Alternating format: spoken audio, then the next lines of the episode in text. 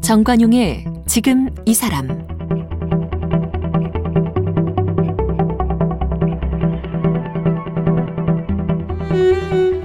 여러분 안녕하십니까? 정관용입니다. K-팝의 이 세계적인 인기 참 심상치 않죠. 얼마 전에 이 캐나다의 한 다큐멘터리 제작사에서 뭐 특정 아티스트가 아니라 K-팝 전반을 다룬 다큐를 방영했는데 조회수가 엄청나답니다.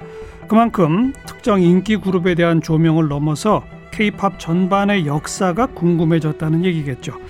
이처럼 인기가 날로 높아져가는 K-팝의 비결 뭘까요? 네, 댄스 듀오 클론의 강원래 씨는 댄스다 이렇게 얘기하네요. 지금 방탄소년단을 필두로 국내 외로 활약하는 K-팝 아티스트들의 그 춤을 보면 모두 혀를 내두르게 되죠. 멤버 모두가 똑같이 추는 칼군무 그 자체만으로도 카리스마가 넘치는데요. 우리 가수 강원래 씨가 음악평론가 박성건 씨와 함께 한국 댄스 뮤직 백년사를 정리한 더 댄스란 책을 출간했네요. 강원래 씨 만나봅니다.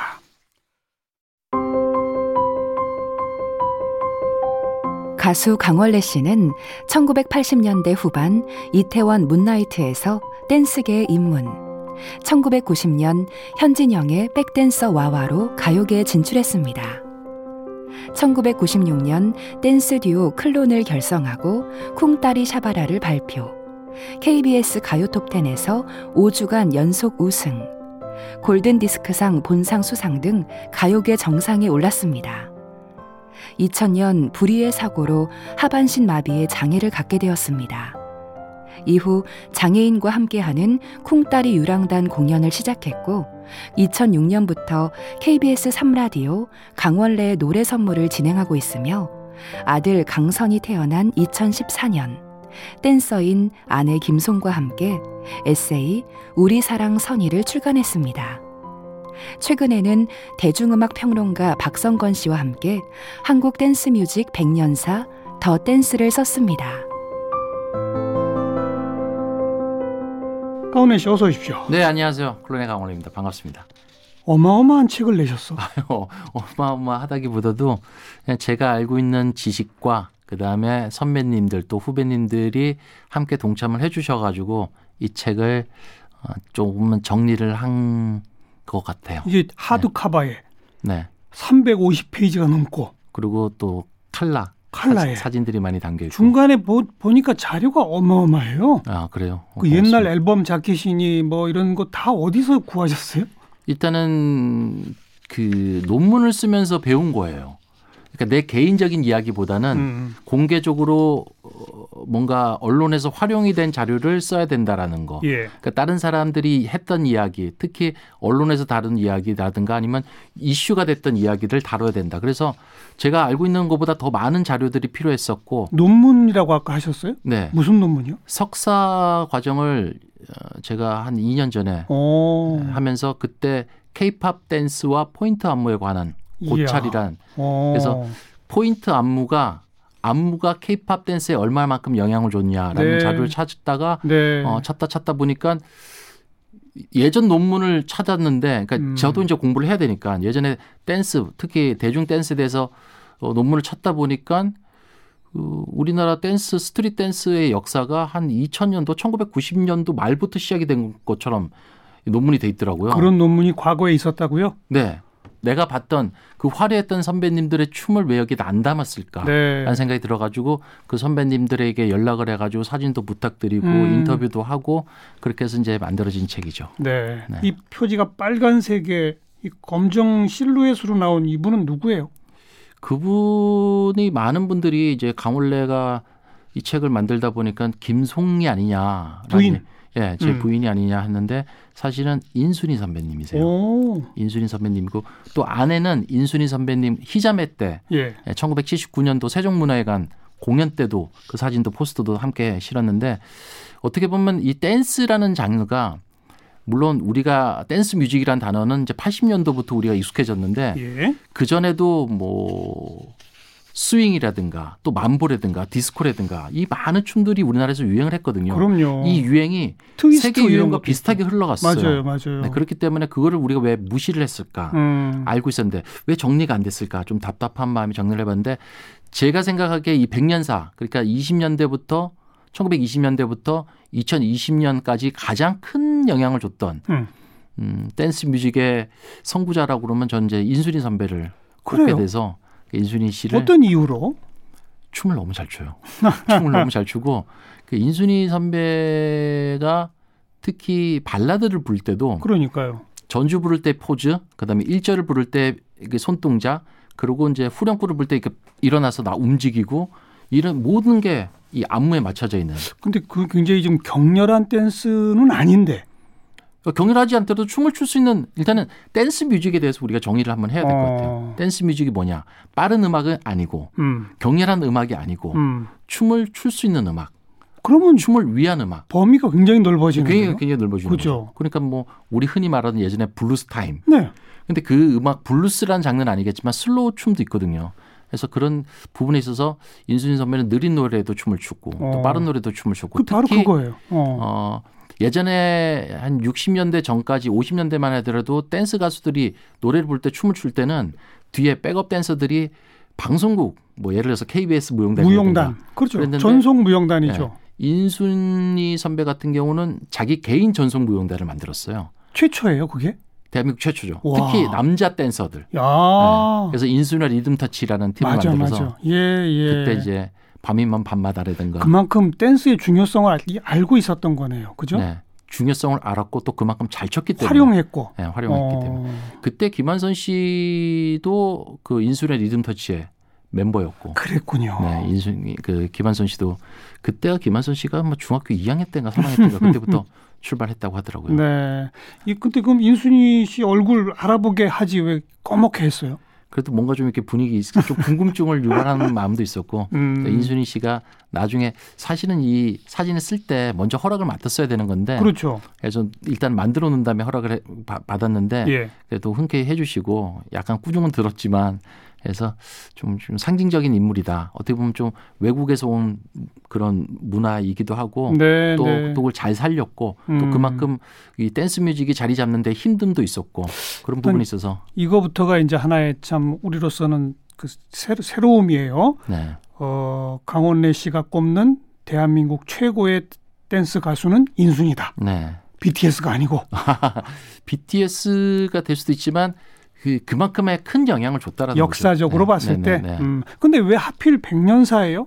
천구백이십 년대부터 한 이유가 있나요? 그 이전에는 없었나요? 그 전에도 뭔가가 있었겠지만 음. 이 서양 문물이 들어오기 시작한 게 지금 뭐 재즈도 마찬가지고 영화도 마찬가지고 천구백이십 년대부터 이제 들어오게 되거든요. 네, 네. 그때부터 이제 뭐 어, 뭐, 역사적으로는 잘 모르지만, 뭐, 고종 황제, 뭐, 천구백십구 년에 뭐, 어떻게 뭐, 음. 마무리가 되고, 그때부터 일본이 들어오고, 음음. 또, 찬송가가 들어오고 뭐 기독교가 들어온 그때부터가 이제 댄스 뮤직도 같이 들어왔다. 이때 자료도 좀 있습니까? 그러니까 최초로 우리가 자료로 확인을 해봤을 때는 이십팔 년에 어. 폴 화이트맨이라는 그 재즈 그 스윙 연주자죠. 예. 그 사람이 우리나라에서 음반을 낼 때 그 신문 광고에 댄스 뮤직이라는 단어가 써 있어요. 그 방금, 한글로. 방금 누구라고요? 폴 화이트맨. 미국 사람이에요? 네. 미국 사람. 그러니까 그때 우리나라의 댄스가 댄스 뮤직이 시작이 됐다는 아, 미국 사람이 거. 한국에서 음반을 이십팔 년에 했다고요? 네네네. 오. 그게 세계적으로 미국에서 만든 그 뭐 재즈 킹 오브 재즈라고 해가지고 네네. 굉장히 유명한 사람인데 그 음악이 우리나라에도 들어왔다라는 거죠. 음. 그리고 최초의 대한민국 가수로 댄스 뮤직을 발표했던 이제 사무엘이라고 사무엘이라고 우리나라 이름이고 일본 이름은 디크 디크미네라는 음. 디크미네라는 가수가 있는데. 그 디크미네가 낸 다이나라는 노래가 있어요. 어. 근데, 근데 일본에서 발매가 됐고 예. 이 사람이 한국인임이 밝혀졌음에도 난 한국 사람이 아니고 일본 사람이다 해서 그러니까 어떻게 보면 일본 쪽에서 먼저 음반을 내서 그 붕석붕석하는 그러니까 들썩들썩하는 그런 네, 분위기를 네. 이십, 그 천구백삼십 년대 부터 우리나라가 시작이 됐더라고요. 그러면 이십 년대, 삼십 년대, 사십 년대를 한 장으로 묶었던데 네. 이때 우리나라의 어떤 댄스 가수라고 부를 만한 사람이 있었을까요? 댄스 그, 가수라고 불릴 만한 가수는 없었고 그냥 딱 가만히 서서 부르지 않으셨어요? 근데 에, 우리가 알고 있는 이금희 씨, 네. 아나운서 이금희 씨 말고 예. 지금 이제 자꾸 하신 그 키다리 미스터 킴을 불렀던 이금희 씨인데 그때 자료를 보면 천구백사십 년대 자료를 보면 그러니까 동영상 자료가 있어요.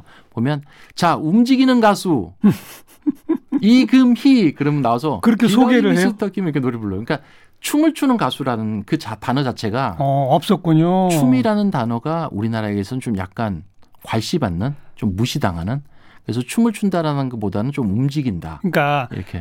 아예 소개할 때부터 움직이는 가수라고 소개했다는 건 무슨 얘기냐면 네. 다른 가수는 전부 움직이지 않고 불렀다는 거잖아요. 네네.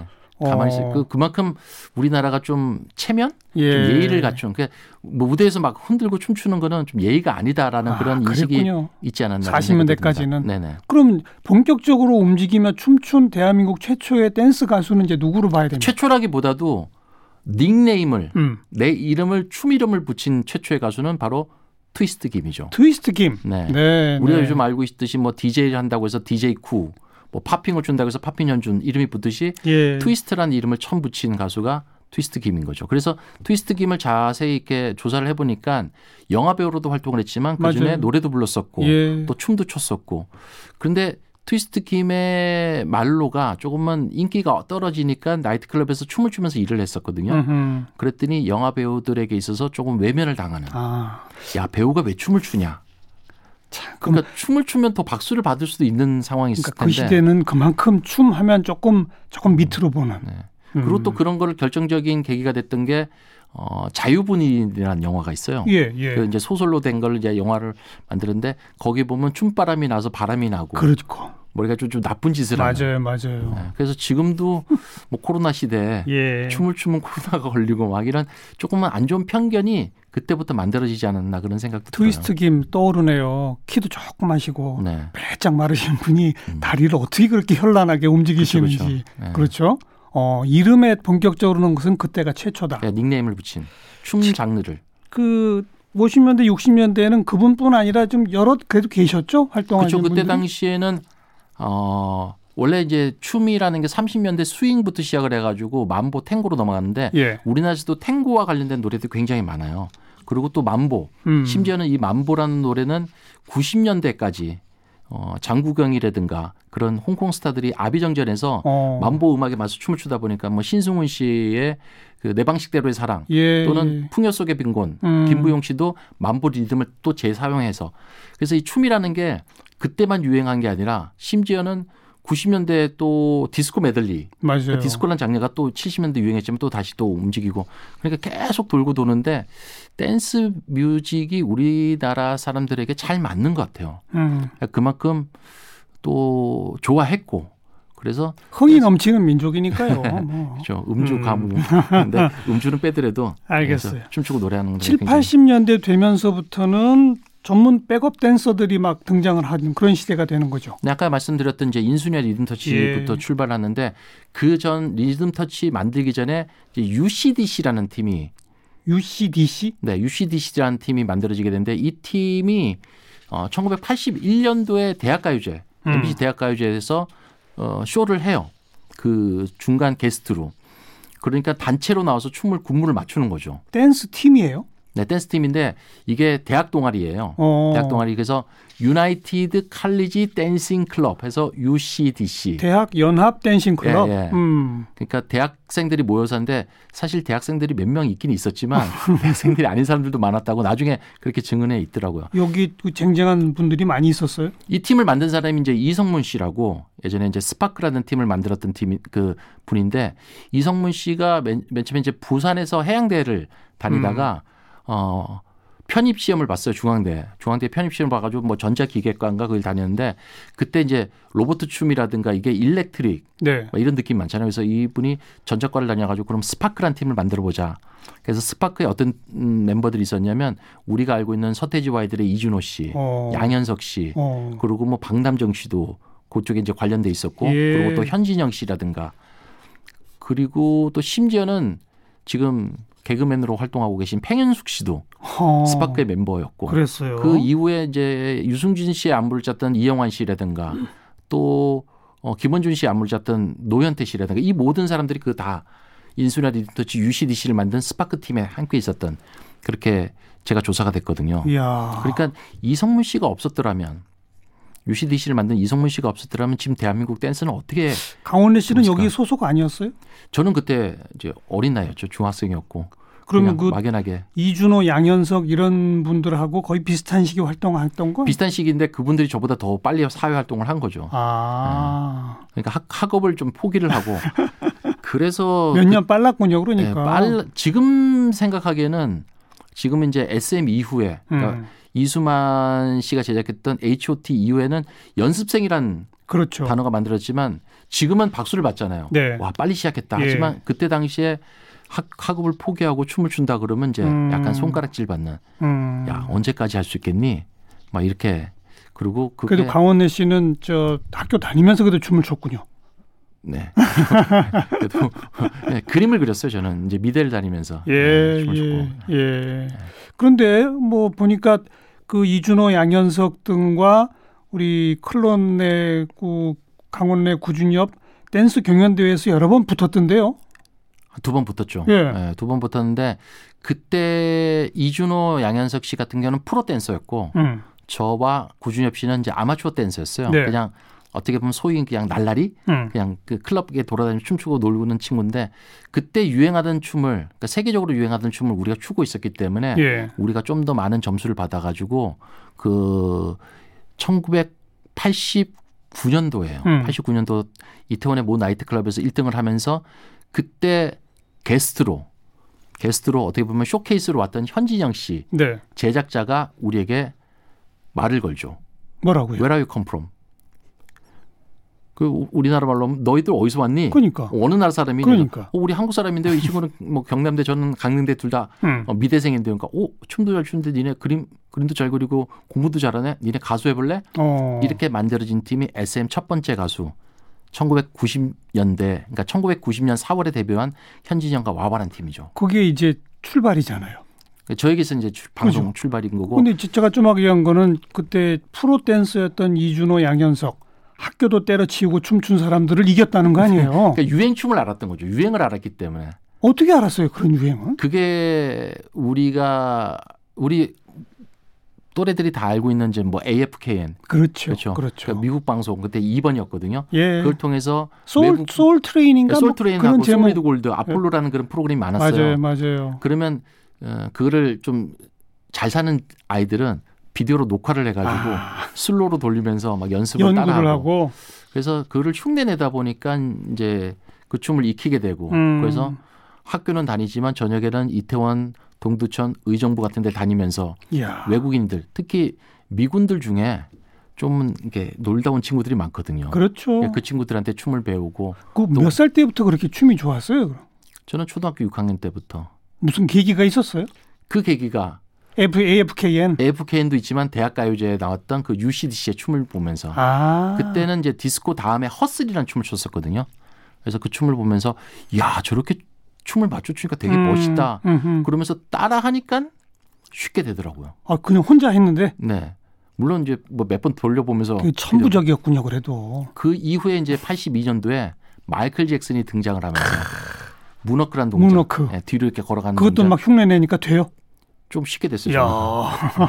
그래서 따라다 보니까 친구들이 칭찬해주고 음. 뭐 공부 잘한다, 잘생겼다, 뭐 인간성 좋다라는 얘기보다는 야 춤 하나는 우리 춤 하나만큼 우리나라 아, 우리 반에서 강원래가 최고야. 그때부터 자꾸 연습하게 되고. 그러네요. 네. 구준엽 씨랑은 어떻게 알게 된 거예요? 그럼?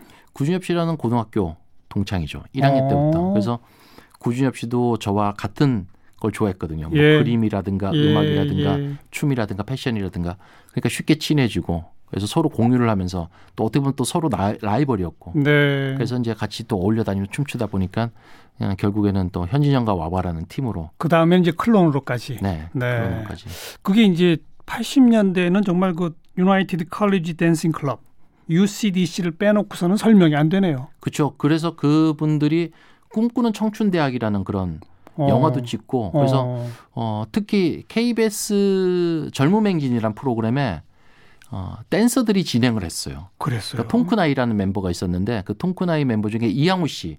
이항우 씨가 어느 정도로 대단하냐면 지금으로 친다면 이효리 안무도 짜고 아이유 안무도 짜고 혼자서? 그렇죠.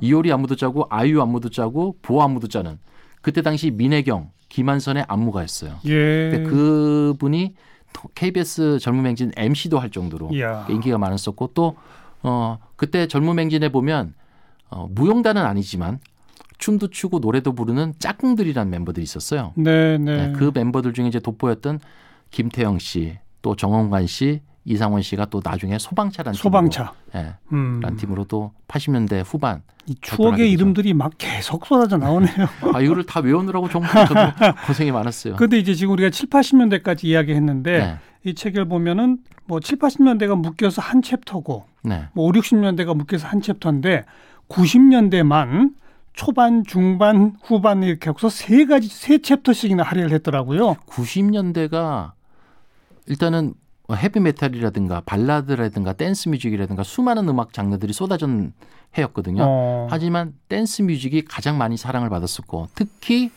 에이치오티의 등장 네. 그리고 서태지와 아이들의 등장 때문에 더 많은 사랑을 받았기 때문에 그 분야를 또 제가 함께했던 그렇죠. 뒷이야기들을 많이 하기 때문에 그 분야를 좀 더 어, 많은 어, 관심을 갖도록 써놨죠. 그 순서상으로 말하면 어떻게 되는 거예요? 클론, 서태지, 에이치오티 이렇게 되나요? 아니죠.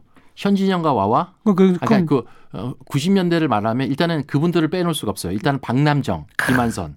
박남정, 박남정 김한선. 김한선, 소방차. 음. 그 이후에 서태지와 아이들. 아. 네. 아, 현진영이 있구나. 현진영, 서태지와 아이들, 그리고 클론, 그리고 에이치오티. 이렇게 네. 두 흐름이 있죠. 네. 네.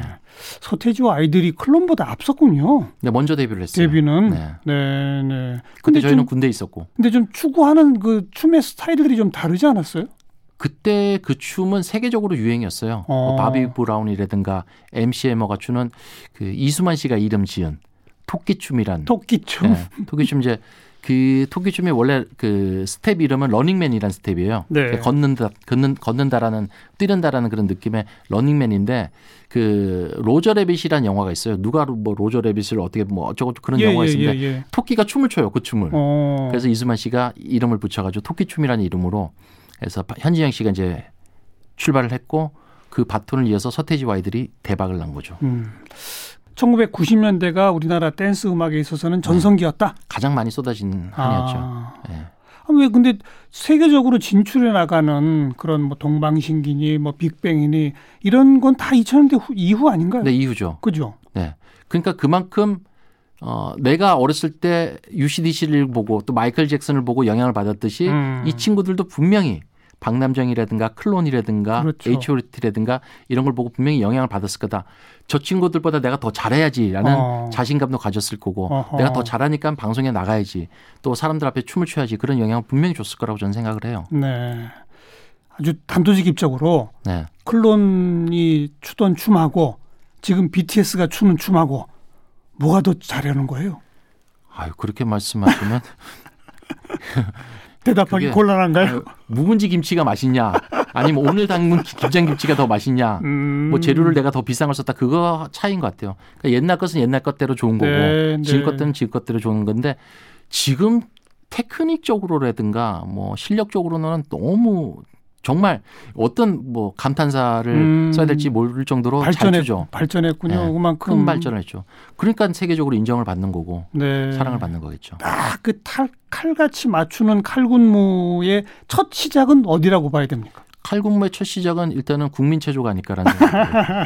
왜냐하면 우리가 어렸을 때부터 그 차렷하면 차렷하잖아요. 열심히 쳤다면 네, 열심히 네. 했다고. 이렇게 맞춰야 된다라는 거. 예. 그리고 지금은 극장 가면 조금은 이렇게 칸칸이 일렬로 이렇게 됐으면 지금 이렇게 지그재그로 해가지고 뭔가 이렇게 관객들을 보겠는데 옛날은 극장도 다 일자였어요. 그렇죠. 맞춰야 된다는 음. 거, 맞춰야 되는 틀리면 안 된다라는 거. 오와 열을 맞춰. 네. 응. 그 강박관념이 아마 군부에도 자극이 되지 않았을까.